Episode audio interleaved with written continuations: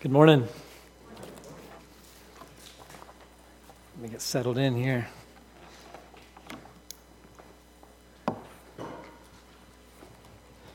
All right. We can't pray too much, so let's go to the Lord and ask Him for help this morning. Holy Father, we thank you for your word. Lord, we ask that you would use your word to shape your people this morning. We pray this in Jesus' name, amen. All right, I don't know if you're like me, but before you'll spend $10 on something, you might spend about 10 hours researching all your options. You know something's wrong when you're looking at a broom and you're going through 15 point checklists, looking at all the pros and cons of this brand versus that brand. It's just a broom, you know, it just it'll get the job done. It really doesn't matter. But we're always weighing our options, right? We, we want to get the most bang for our buck. I am, of course, describing our modern consumer mindset. When it comes to church membership, I wonder how many of us see membership as just another item on the shelf. It's something that we can decide, and I'll buy it, but first I've got to decide whether or not it's worth it to me. But is that how we should view church membership? Is joining a church really just supposed to be an exercise in cost benefit analysis. In a similar way, I wonder if we struggle with church membership because of our extreme aversion to commitment. You know, co- commitment is hard for us. It's, uh, we look at something like a broom, we look at something like church membership, and we think, when I make a decision, I'm, I'm cutting off all of my options. And we love having options. We want freedom. You know, we want freedom to change directions at any time we want. On top of all of that, we've all experienced the pain that comes with commitment that goes poorly. We're like a kid who touches a hot stove and thinks to himself, if I don't ever want to get burned again, I just need to stay out of the kitchen. So maybe we hesitate to join a church because we want to keep our options open. Or maybe we hesitate because we're scared we're going to get burned again. But should Christians let these things keep them from committing to a local church. And finally, maybe we are slow to join a church because we view it as a voluntary association. When we hear the word membership, maybe we think of a club, you know, a, a gym, uh, something like the 4 H club. You can join if you want, but you don't have to. It's totally just a personal decision. However, is the church really just another club? Or is it something entirely different? And we need to see it that way. Whatever the reasons, this I do know. Too many Christians treat church membership lightly. Instead of committing to a local church, many Christians decide the best option for them is to go the Lone Ranger Christian route independent, strong, not held back by others. And if such a Christian does decide to join a church, they seem content only to have the title of member. As long as it doesn't come with any baggage, sure, you can call me a member. But here's some symptoms of our misunderstandings of church membership. Christians often think they can make a habit of not regularly attending church. And for those Christians who do attend, many often think it's okay to visit indefinitely without formally joining. Christians often think baptism has nothing to do with the local church. Christians often view the Lord's Supper as a private, personal, kind of mystic experience between themselves and Jesus. Christians often don't integrate their lives with other believers throughout the week, and they miss out on the joy of a tight knit, believing community. Christians often make major decisions about where they're going to work, who they're going to marry, where they're going to move, without stopping and taking serious consideration about how it might affect their ability to be meaningfully involved in the local church. And Christians often miss out on the joyful responsibility of church membership, which is that you get to look after the spiritual, the emotional, and the physical well being of your brothers and sisters in the Lord. Understand brothers and sisters, that this is a tragedy. This is not a matter of indifference. This is not something that Christians can afford to be apathetic about. The truth is, church membership is God's program for shaping your Christian walk. It's His plan for evangelism, it's His plan for discipleship. It is the means by which Christians everywhere will show off the glory of His manifold wisdom to the watching world. But if we fail to understand the responsibilities and the benefits of church membership, our evangelism will suffer, our discipleship will be crippled, and Christians everywhere will only give off a faint glow of God's glory. Instead of coming together like a bonfire on a, on a mountaintop, we're scattered like lonely coals in the valley. My hope is that we will think well about church membership and that we'll be able to accomplish that at least a little bit this morning. I have three points for you for my note takers if you want to jot them down. Point number one What is church membership? Point number two How do you become a member? And point number three What are the responsibilities and benefits of membership? What is church membership? How do you become a member? What are the responsibilities and benefits of membership? Point number one What is church membership? A church member is simply someone who has formally joined themselves to a body of believers. Every Christian believes in church membership. Now, I wonder, does that surprise you? Now, I don't mean that every Christian believes in the local church membership. Far too few do. Instead, what I mean is that every Christian believes and recognizes membership in the universal church, which is the invisible church. It's a church of all believers that extends across all time and all space. And Christians should believe in this universal church. That's a good thing. When Jesus came, he established the new covenant in his blood. And in order to be a part of that new covenant, all you have to do is repent of your sins and believe in Jesus. And the moment you do that, you are saved and you are joined to Christ's body, which is just another way of saying you are being joined to the universal church. So that means there's only two types of people in the world those who are members of the universal church and those who are not members of the universal church. And virtually every Christian recognizes it. When you see another Christian, you say, Yes, that is a brother or a sister that is a part of the body of Christ. We could see this all over the scripture, but in case you're not convinced, this one's pretty clear. Ephesians chapter 5, verse 29 through 30 says, For no one ever hated his own flesh, but nourishes it and cherishes it. And here it is. Just as Christ does the church, because we all are members of his body. To which Christians everywhere say, Amen. You and I are members of the universal church. But, brothers and sisters, somehow we've missed one of the main points of membership in the body of Christ. What you are by position in the invisible church, you must put into practice in the visible church. Said another way, the benefits and responsibilities we have as members of the universal church must express themselves in the local church. And said one last way what God commands you to do as a Christian, He is commanding you to do as a member of a local church.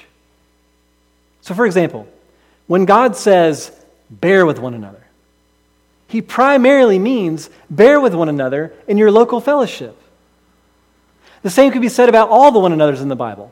The vast majority of the commands that God has given us is a command to a Christian that is inseparable from God's expectations on the church member. That's huge. That's huge. How do you obey God? You live out your life in the local church. That's where you do it. That's, that's the ecosystem of your obedience to God. And there's so much confusion on this point among Christians, amongst real blood bought Christians. But that confusion is not found in the Bible. The Bible is crystal clear. So go ahead if you would. Please turn to Acts chapter 2. Acts chapter 2. We'll be kind of dancing around in Acts.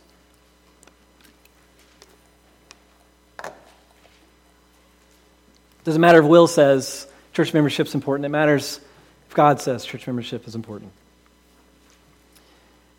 In Acts chapter 2, we will see that being a Christian expresses itself in the local church. So, on the day of Pentecost, the Holy Spirit comes upon the apostles, and Peter begins to preach powerfully and winsomely to a diverse crowd. And then down in verse 37, it says that Peter's preaching cut the people to their heart. So the people asked the apostles, Brothers, what shall we do? And Peter said to them, Repent and be baptized, every one of you, in the name of Jesus Christ. So at this moment, okay, they've repented of their sins. They've trusted in Jesus Christ in their hearts. In that moment, they were joined to the universal church. They were joined to Christ's body. But look at how membership in that body immediately expresses itself in the body of the local church. Jump down to verse 41 and follow along with me. So those who received his word were baptized. And there were added that day about 3,000 souls. They were added, right? Added to what? Well, they were added to the local church there in Jerusalem. He goes on to say, And they devoted themselves to the apostles' teaching and the fellowship, to the breaking of bread and the prayers. And awe came upon every soul. And many wonders and signs were being done through the apostles. And all who believed were together and had all things in common. And they were selling their possessions and belongings and distributing the proceeds to all as any had need. And day by day, attending the temple together and breaking bread in their homes, they received their food with glad and generous hearts, praising God and having favor with all the people. So there you have it. For the very first believers, we see that their membership in the universal church was expressing itself by participation in the local church. Look what they did. They, they settled down in Jerusalem. They submitted themselves to the apostles' teachings and began regularly gathering together for ministry. Now, you might say, wait, hold on, Will. The words local church are not to be found in here at all. And that's true. While the Bible doesn't use the phrase local church in these verses, it describes the local church to a T. Look at what they did. They churched to listen to the apostles and to break bread and to pray and to share all things in common and to distribute to people's needs and to break bread in their homes and most importantly to come together at the temple. That's what the word church means. It means a gathering. They began gathering. They didn't join the universal church, get baptized, stick up their deuces, and then turn and walk away and go do their own thing. No. They integrated their lives together right there in Jerusalem with the other believers. They changed everything so that they could gather together as a church.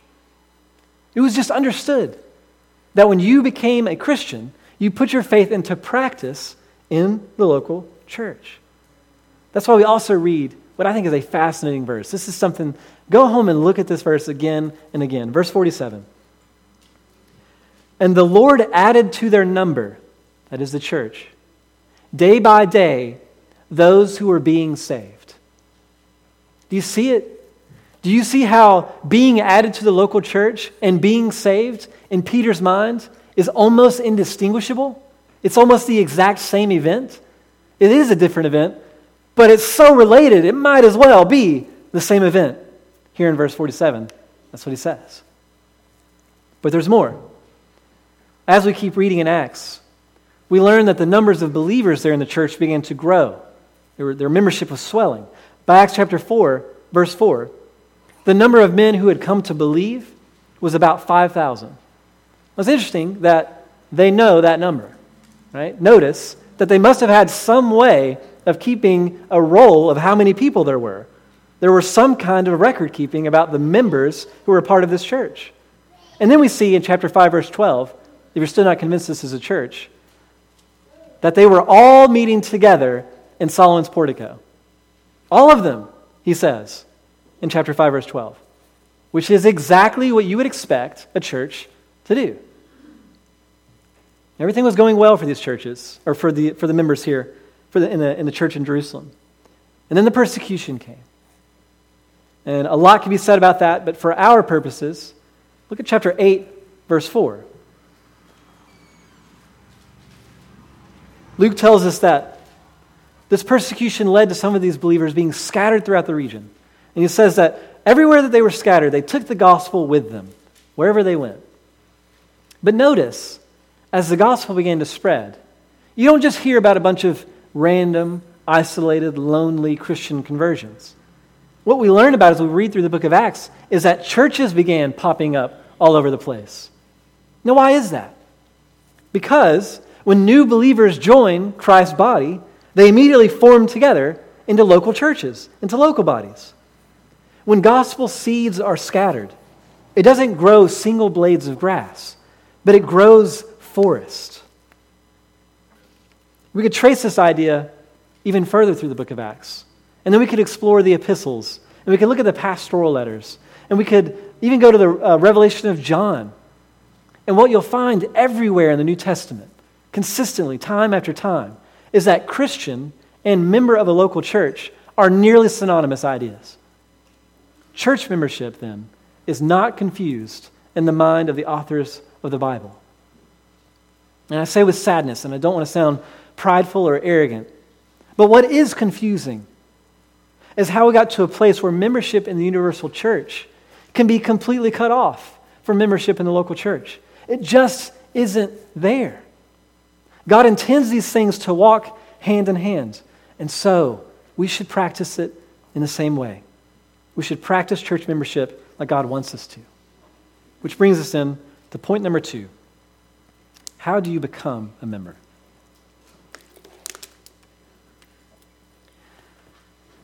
Before you can wear the team jersey, you have to be a soccer player.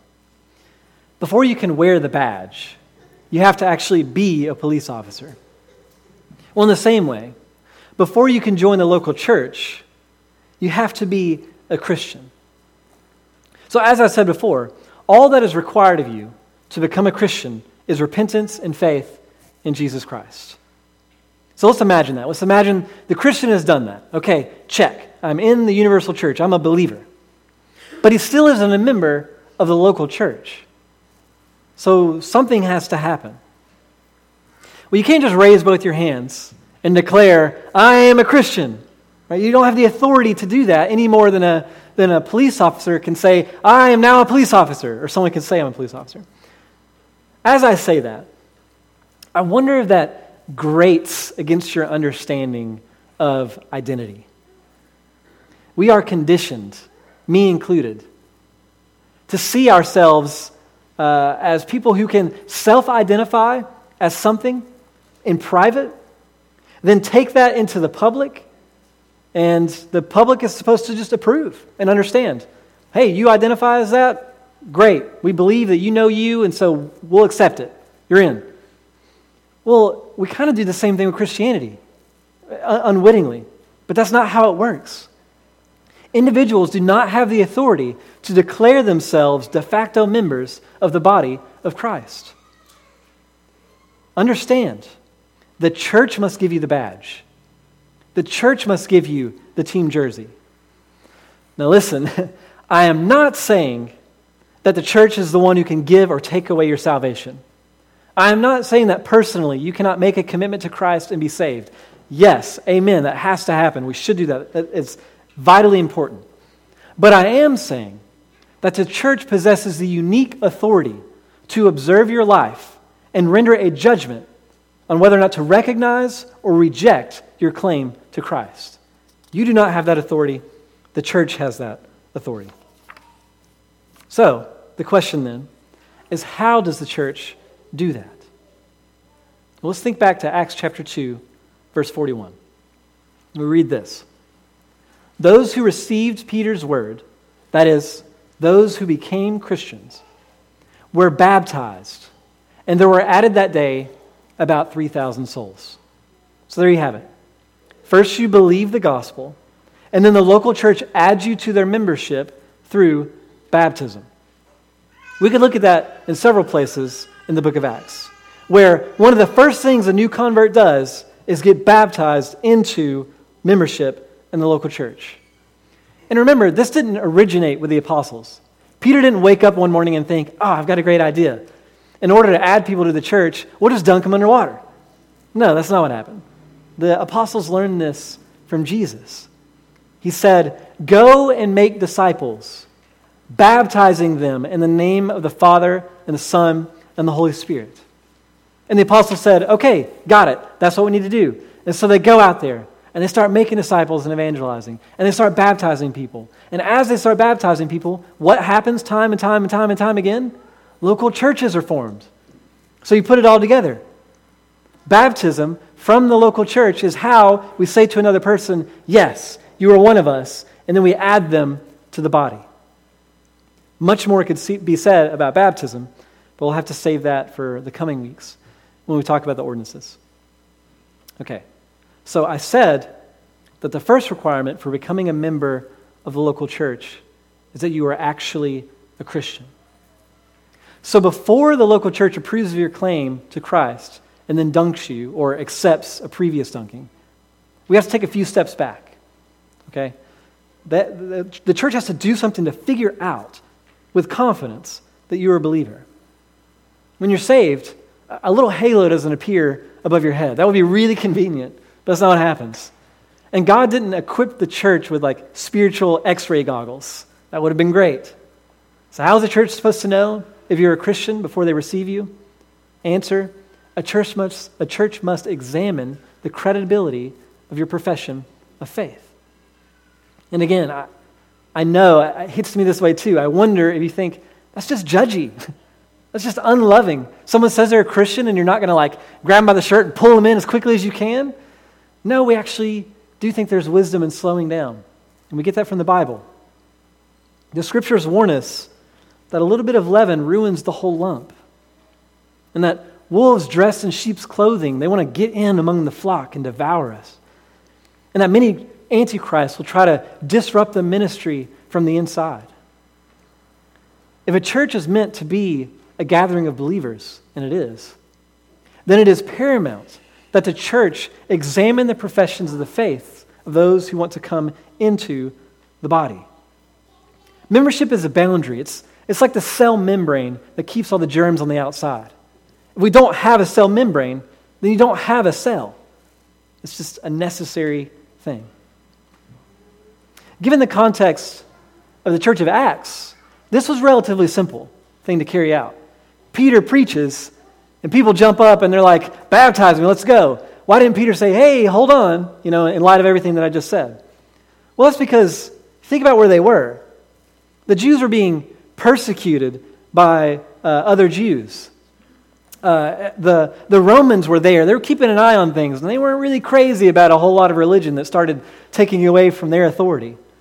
And then you have the fact that Peter's preaching Jesus, who says, Pick up your cross Follow me, lay down your life and die, lose everything for me. And then these people there, they hear this and they say, I identify with Jesus, baptize me now. Peter's like, Yeah, amen. You know? I mean, think about it. From a worldly perspective, they had nothing to gain at all by becoming Christians. There was no social advantage. But it hasn't been like that in the West. and it certainly has not been like that here in the Bible Belt. There are a lot of reasons that people try to join the church that have nothing to do with loving Jesus at all. Some people are conniving, others are self deceived. Most are just going through the motions. And then finally, you just you have people who mean well and they come to you, but they still need to be evangelized. They still, they still need to understand the gospel and be discipled into the body. And for those reasons, local churches for millennia have had some form of membership classes. So let's talk about that. In our classes, we try to ensure two things. First, that you are a baptized believer in good standing. And secondly, that you have a general understanding of the expectations of membership. So that's why we walk through our statement of faith and our church covenant with everyone who wants to become a member of this church. The statement of faith explains what you must believe in order to be a member here. Most of it is just what you need to believe in order to be a Christian at all. And then you have the church covenant, which details how we live together in light of those beliefs. Now, churches do not have to use a statement of faith, and they don't have to use a church covenant. Those things are a matter of prudence. However, a church must ensure that their fellowship is made up of believers gathered in the name of the real Jesus. However, you do that, that is a requirement of the church. Where am I getting that? Do you, do you remember last week when Sean walked us through Matthew chapter 16, Matthew chapter 18? Just like a real quick rundown. Jesus says, Who do you say that I am? And Peter answers, You are the Christ, the Son of the living God. Then Christ says to him, I will build my church on those who make a right confession of my identity. And then in Matthew chapter 18, Jesus says, His authority is with those who gather in my name. So, how do we make sure that this church continues to profess the right Jesus and not some other Jesus? And how do we ensure that we are continuing to gather together in His name? Well, the best way we and generations of faithful churches before us know how to do that is by a statement of faith, by a church covenant, having people read them, understand them, and sign off on them. That's, that's why we do it.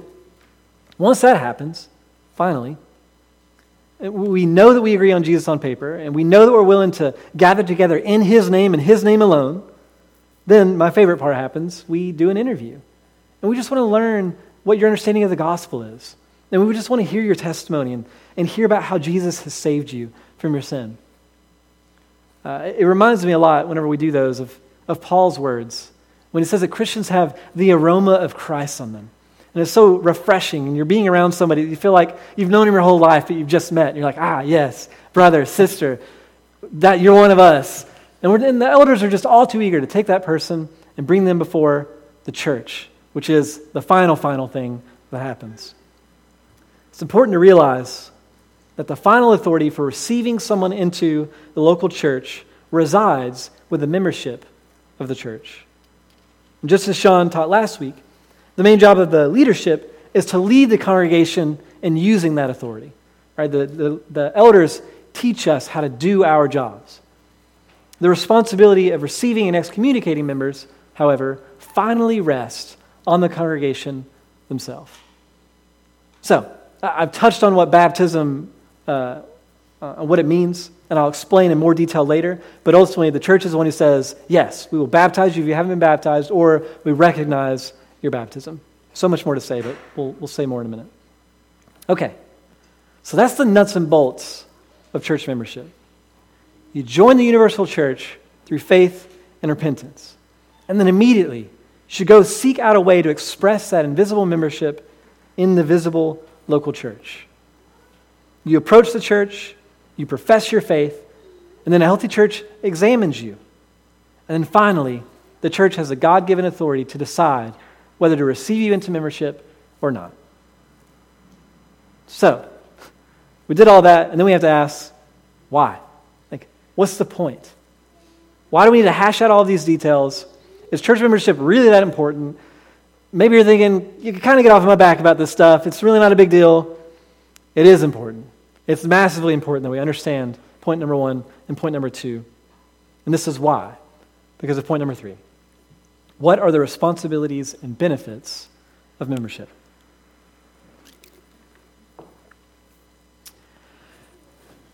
Have you ever wanted to learn how to pray? Have you ever had a desire to read your Bible better? Do you want more evangelism to take place in your life? Are you hungry for discipleship? Do you want to be discipled and do you want to be a disciple maker? Are you ready to fight your sin? Are you eager to see God's glory cover the whole world? Would it surprise you? I'm sure it will. That the solution to these godly desires is meaningful membership in a healthy church. That's how God does it. And here's how membership gives us certain responsibilities and benefits. It's kind of like a young couple that learns that they're about to be parents. The moment they learn it, they're like, oh, whoa, like I've got to kick it into gear. You know, the, the bar has just been raised significantly. Less PS5 time, more being a dad time, right? Uh, that increase in responsibility, it becomes a driving force for maturity. And as Christians carry out their various responsibilities, the whole congregation and the whole world, for that matter, benefit. As we're like, okay, we've got the bar's been raised. I got to carry out my membership in the local church. And the things that we carry out is blessing people here and there and here and there. Understanding the size of our responsibility in the church causes us to lean into the Bible more. It causes us, causes us to pray more, to spend more time with our brothers and sisters. It pushes us into Jesus. On the other hand, the Lone Ranger Christian, they just shuck that responsibility. He's, he's wandering out and about instead of putting his hand to the pump, which is where God intends for every Christian to be. He doesn't gather with the church regularly or commit to being a meaningful part of the community. If his spiritual gas tank is empty, he'll show up. He might stop, stop by to get filled up. But he isn't seriously benefiting the, the church of Christ the way it's designed. And on top of that, he isn't being trained by those responsibilities that are intended to be put on him so that he will rise to the occasion and be more like Christ. The Lone Ranger Christian misses out on the responsibilities and the benefits of membership. I want to explore those, the responsibilities and benefits, by walking through two biblical images of the local church. There are so many that we could look at. The, the Bible is just replete with these examples images of stones being stacked onto one another to form a temple, sheep being gathered into a flock, a warm family full of brothers and sisters, uh, a living vine with its many different branches that are all attached. But we're going to narrow in on two of them the biblical images of a kingdom and of a body. So, first, church membership is church membership in a kingdom. When Jesus came, he inaugurated the kingdom of heaven. This kingdom doesn't have geographical borders, it's not made up of one particular nationality. It has one king, Jesus Christ, and it has subjects, Christians. In one sense, the kingdom of God is already here, but in another sense, not quite yet. For now, he reigns in the hearts of every believer. But one day, as Philippians chapter 2, verse 10 through 11 says, Jesus will return, and every knee will bow, and every tongue will confess that he is Lord to the glory of God the Father. The local church itself is not the kingdom of God, but it is an outpost. We could say it functions like an embassy. An embassy represents the home nation's interest within the borders of a host nation. For example, uh, the U.S. has an embassy in France, and there in France, uh, we ha- the U.S. has its own little patch of sovereign soil that is governed by U.S. Uh, laws and codes. Well, in the same way, local churches represent the heavenly kingdom within the boundaries of, uh, of our world here on the planet Earth.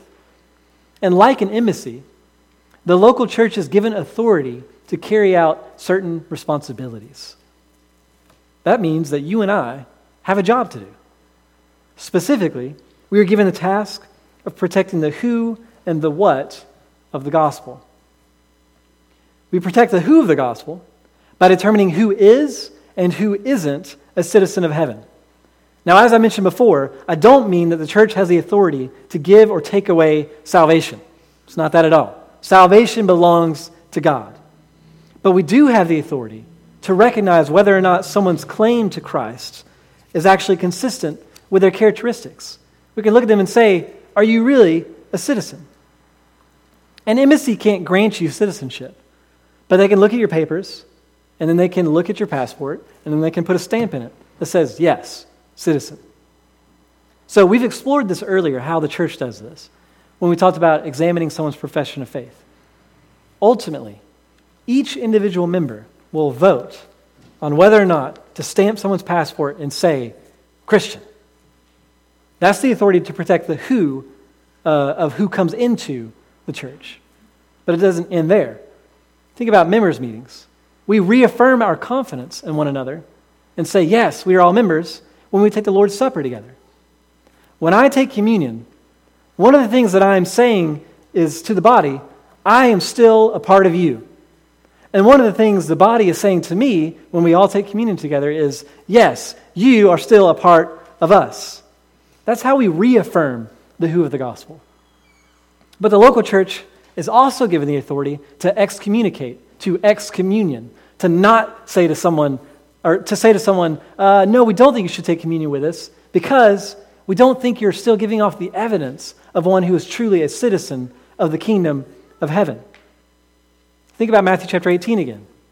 When someone sins and you've called them to repentance, and they don't listen, and they don't listen, and finally you take it to the church and they still don't listen, then it is the church who should treat them as a Gentile or a tax collector.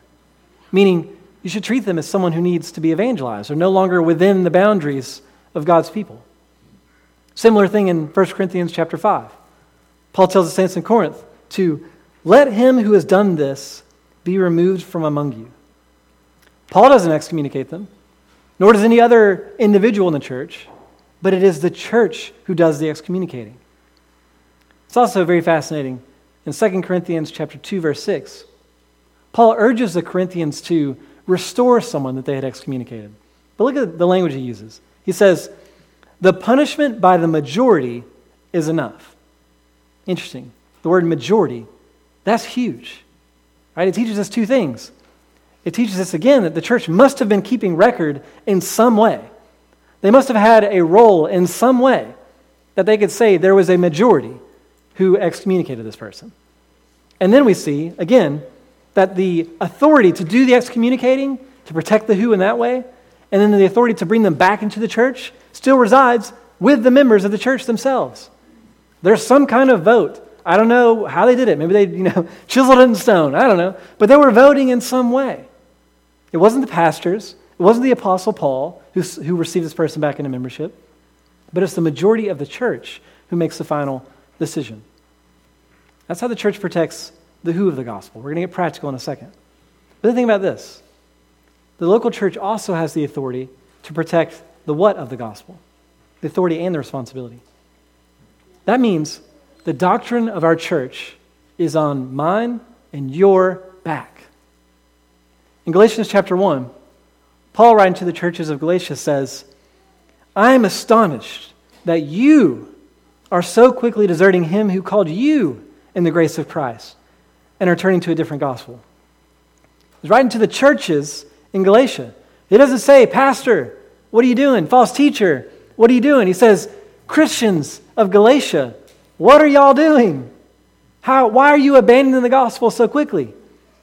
He places the responsibility squarely on their shoulders. We see this again in 2 Timothy chapter 4, verses 3 through 4.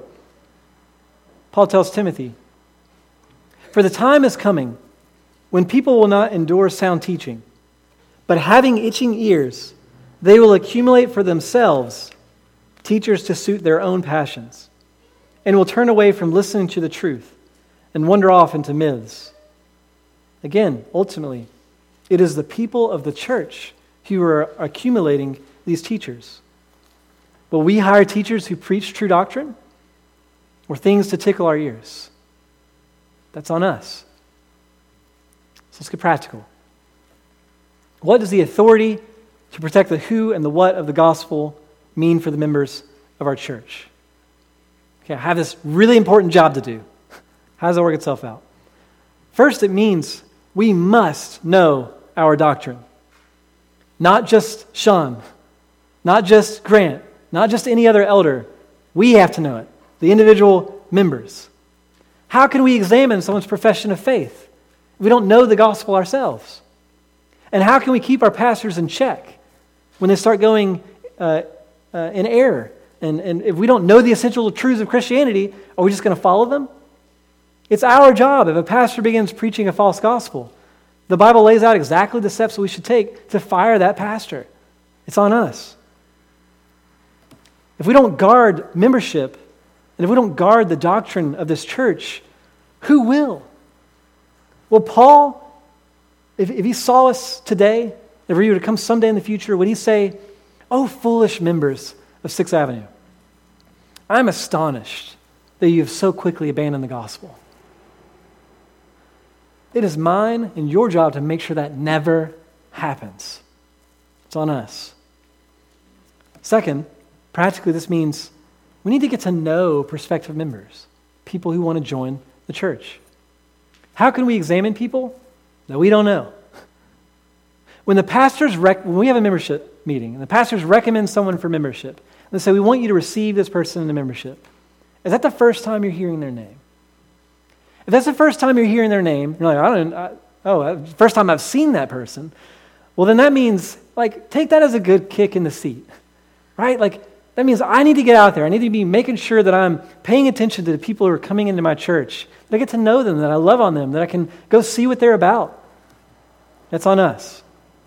Third, it means we must attend members' meetings. About once every two months, we formally gather together and we, we put someone's picture up here, and then we take a vote. Are you faithfully there to exercise that authority, to make sure that you're at your station doing your job? Do we pray for those members' meetings? Do we understand the seriousness and the weight of carrying out our duties? I want to end this section by just saying to the lone Christian who doesn't join the local church, I have to ask, how are you protecting the who and the what of the gospel. God has said that it is every Christian's job to put stamps on passports, to protect the gospel message, to make sure that the Christian message, the real Christian message, is going out into all the earth. But if you aren't a member, it's like you're not showing up to work. I just want to say, brother or sister, you need to put your name badge on. You need to go into the office. You have a job to do. And as you do that job, I also just want to encourage you and tell you something glorious. And that is that you will be shaped more and more into the image of Christ. And you will be instrumental in shaping other people more and more into the image of Christ. What more could we want with our life, with our, with our faith? Next, church membership is membership in a body.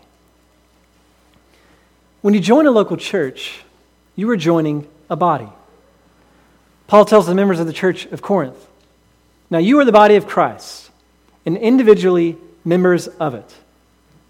The image of a body teaches us that the church is made up of multiple individuals, so tightly correlated to one another, so tightly related to one another, that they form a single unit, one body. In Christ, we already have perfect unity.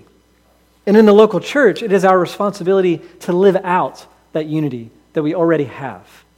So, how do we do that? Well, it primarily means that we must use our gifts to serve the body. Just as a body has many different members with different functions, like a hand or an ear or a toe, so also the church is made up of different individuals with different gifts. And like Paul tells us, the eye cannot say to the hand, I have no need of you, nor again the head to the feet, I have no need of you. I wonder if you just ask yourself, why has God made me the way He has made me? Why has He given me the gifts that He has given me? I just want to let Paul answer that question, and it's not going to surprise you. It's for serving in the local church. Romans chapter 12, verses 4 through 8. For as in one body we have many members, and members do not all have the same function, so we, though many, are one body in Christ, and individually members one of another. So it's just saying again, we are one body. We are members of one another. We have uh, different giftings.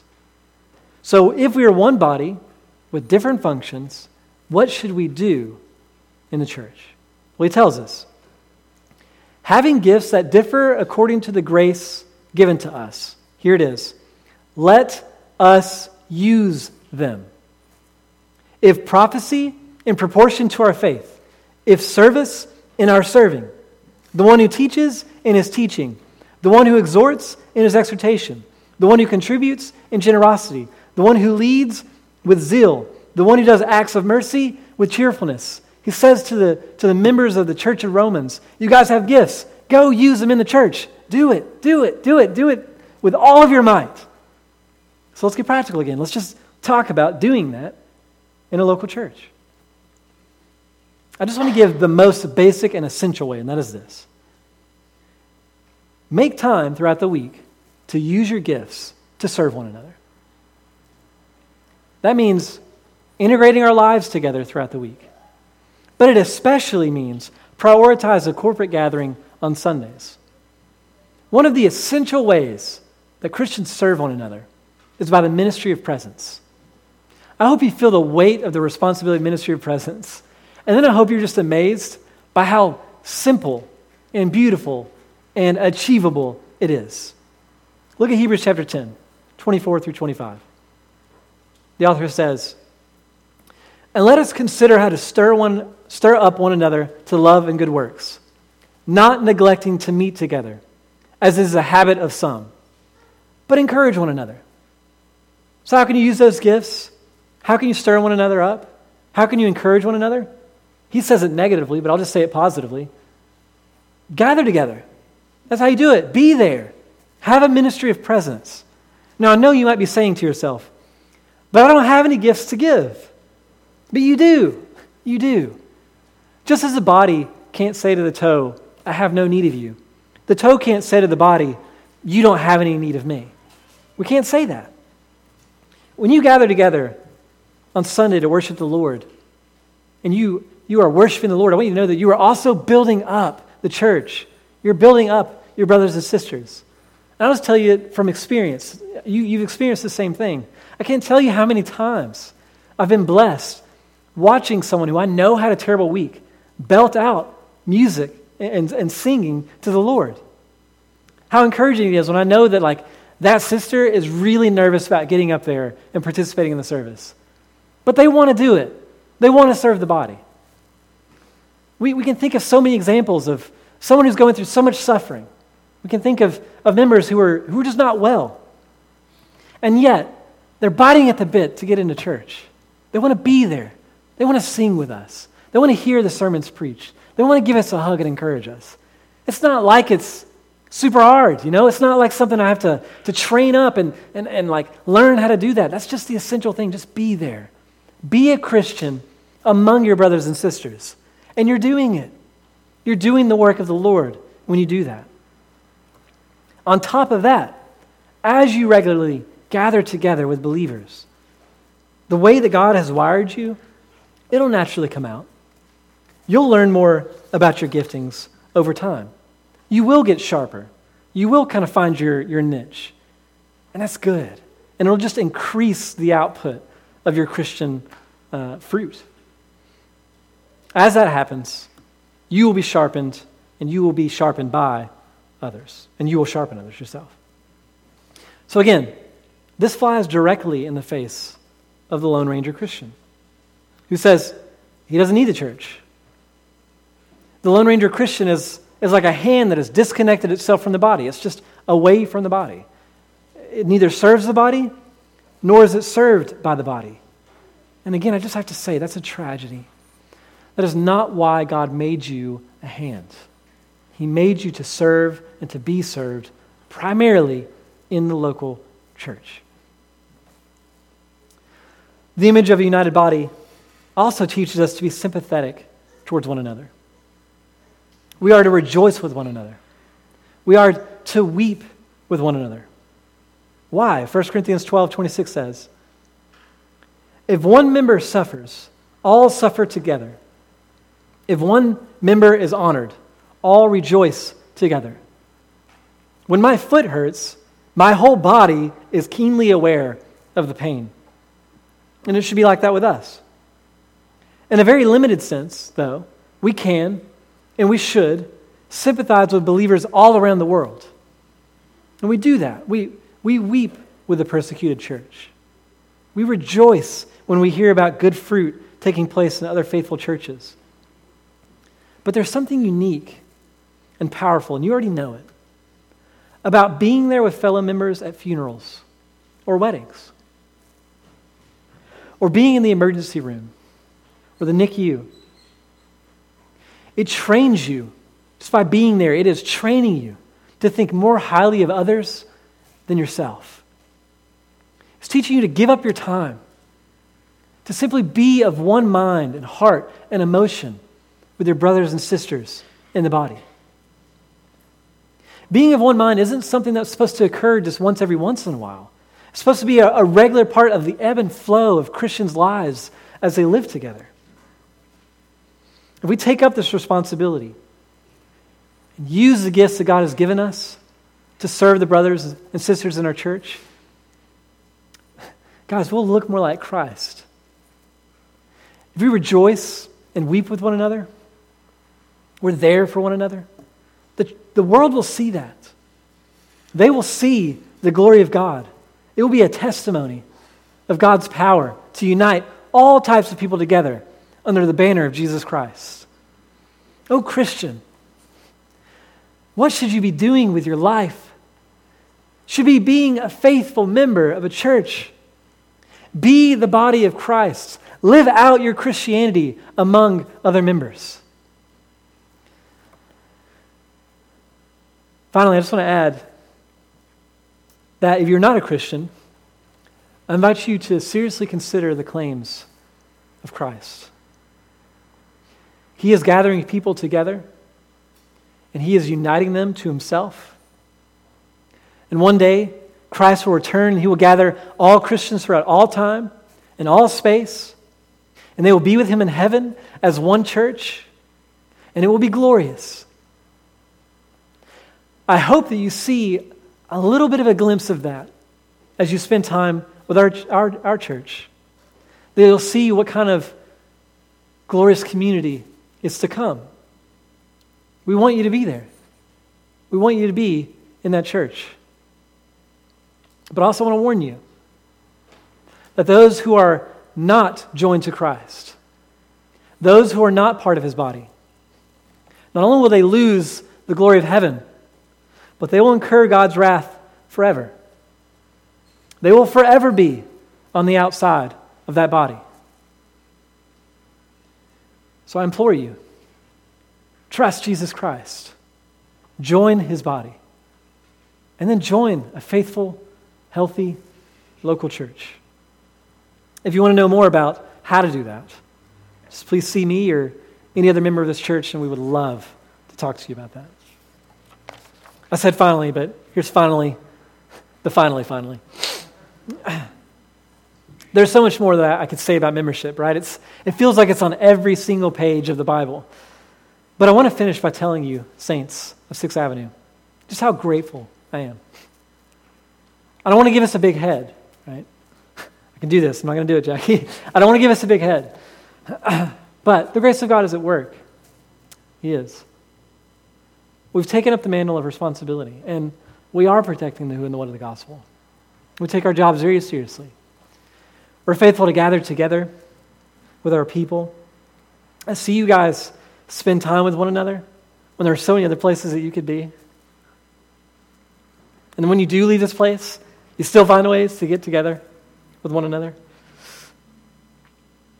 I've seen you bear with one another. I've seen you forgive one another. You honor and support your pastors so well. Brothers and sisters, you are proving the genius and the glory of God's plan for the local church. Keep doing it. Keep doing it.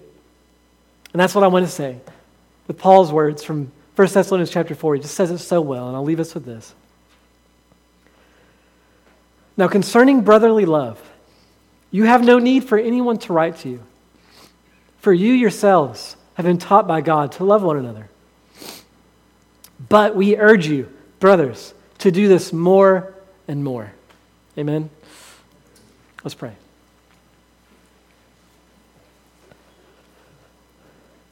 Father, we thank you for your word. We thank you for teaching us the gospel and then for gathering us together as a gospel people. And then designing us in such a way that we would protect that gospel and bring other people in. We're blown away by your wisdom. And Lord, we ask you to just build up this church and many other healthy local churches around the globe.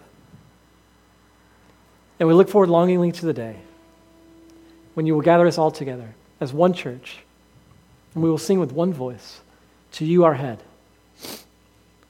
Would you be glorified in it? We pray this in Jesus' name. Amen. Amen.